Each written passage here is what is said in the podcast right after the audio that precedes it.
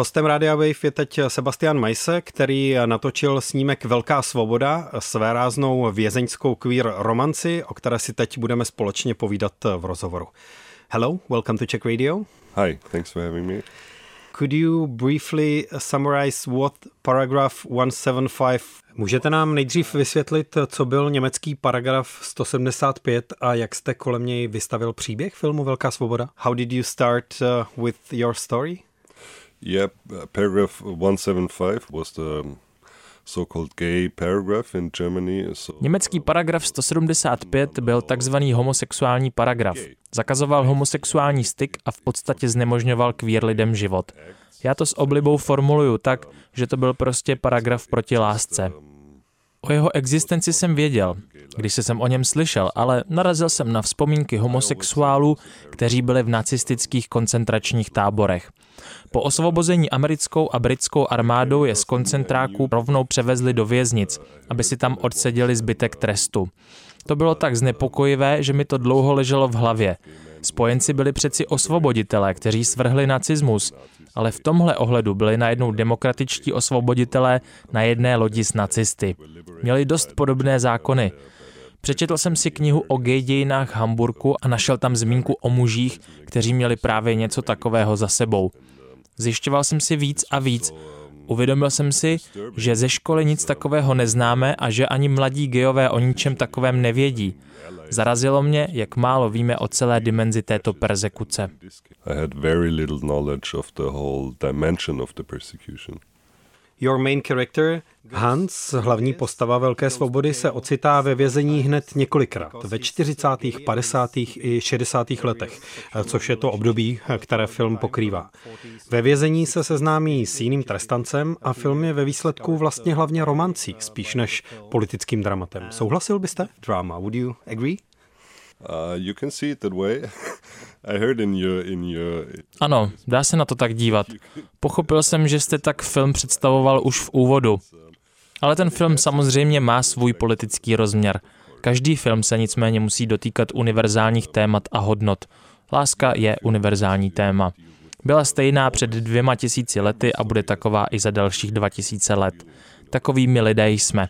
A v tomto smyslu souhlasím. Ano, je to romance in in this sense, I would say yes, it's a it's a romance. How to shoot a film in a prison? Jak natočit film ve vězeňském prostředí, které se skoro vůbec nemění a postavy v něm tráví hodně času? Vyprávíte děj na přeskáčku, pohybujeme se střídavě ve 40., 50. i 60. letech. Hans se do vězení vrací a potkává tam sice jiné lidi, ale prostředí je víceméně stejné. Byla to pro vás jako pro režiséra komplikovaná věc? Is it a hard task for a director? Yes, it was not easy, I have to say. Yeah, but um... Ano, musím říct, že to nebylo snadné, ale byla to i dobrá výzva. Chtěli jsme vyvolat dojem, že je Hans chycený v jakési časové smyčce a proto jsme vymysleli tu nelineární strukturu vyprávění. Pro Hanze není úniku. Je za mřížemi zas a znovu. Vyprávět o jeho pobytu ve vězení znamená vylíčit celý jeho život jako vězení. Absurdní paragraf nemůže změnit jeho identitu, jen ji trestat. Celá Hanzova existence je prostě nelegální. Pracovat s takovou postavou bylo opravdu zajímavé. Dostal vlastně za svou identitu do životí. There is this feeling of a time loop for him. Kromě pocitu časové smyčky taky vyprávíte celkem pomalu. Tempo nikam nespěchá, dialogy jsou plné ticha a různých odmlk. Čas zpomaluje, protože se děj odehrává ve vězení, kde se to hrdinům vleče? Nebo to pomalé tempo má jiný důvod? Ano, tempo tak trochu zpomaluje, protože vězení konzervuje čas. It, um, it captures time, yeah. Because I searched up. Našel jsem totiž online vaše Criterion Top 10 oblíbených filmů, které ukazuje, že máte rád Jima Jarmushe a další autory poměrně pomalých filmů. Tak i proto se ptám, možná prostě máte rád pomalé filmy. Slower pace. Yes, jo, definitely. rozhodně. Now I'd like to ask about uh, your main actors. Hlavní role hrají přední německojazyční herci. Franz Rogovský je velká hvězda evropského filmu. Už jsem dokonce narazil na přirovnání, že je to takový Joaquin Phoenix evropského filmu.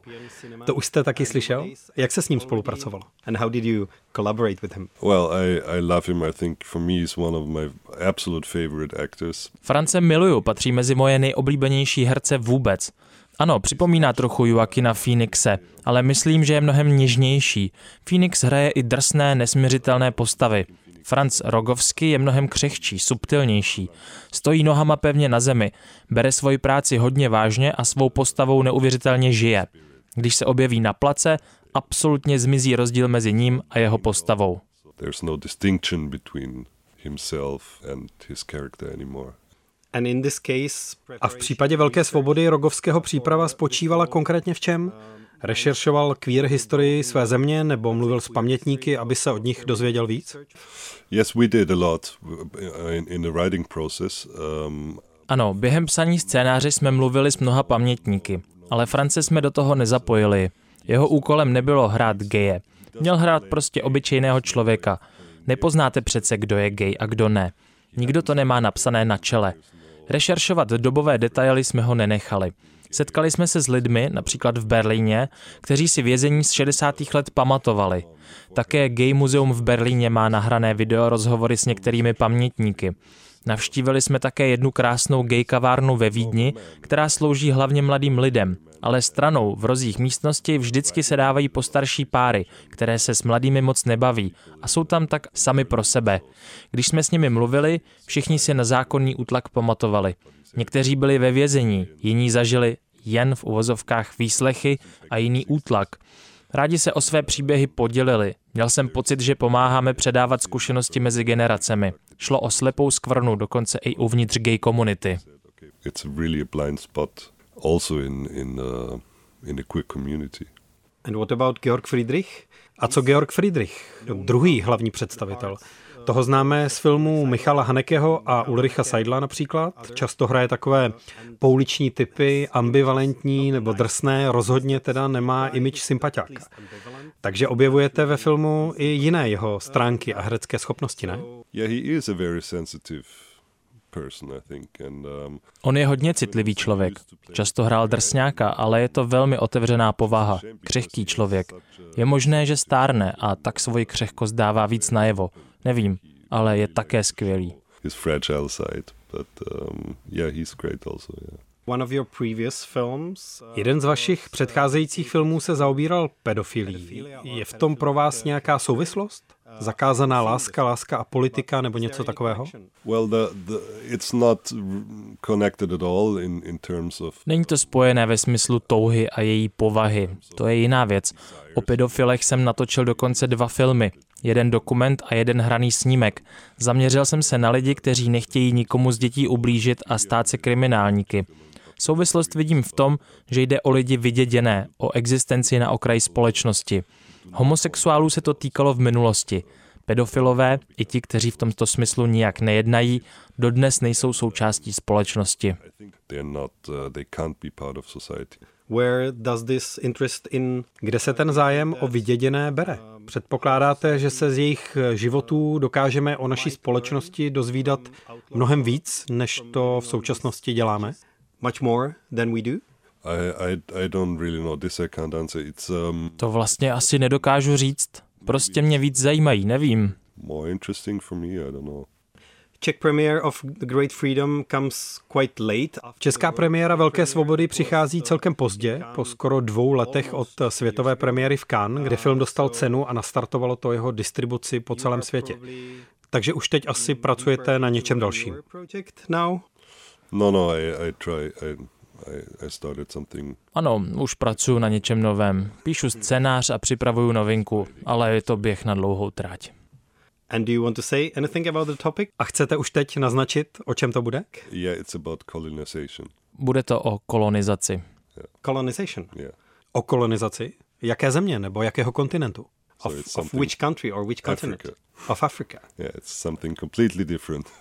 o kolonizaci Afriky. Půjde tedy zase o něco úplně jiného.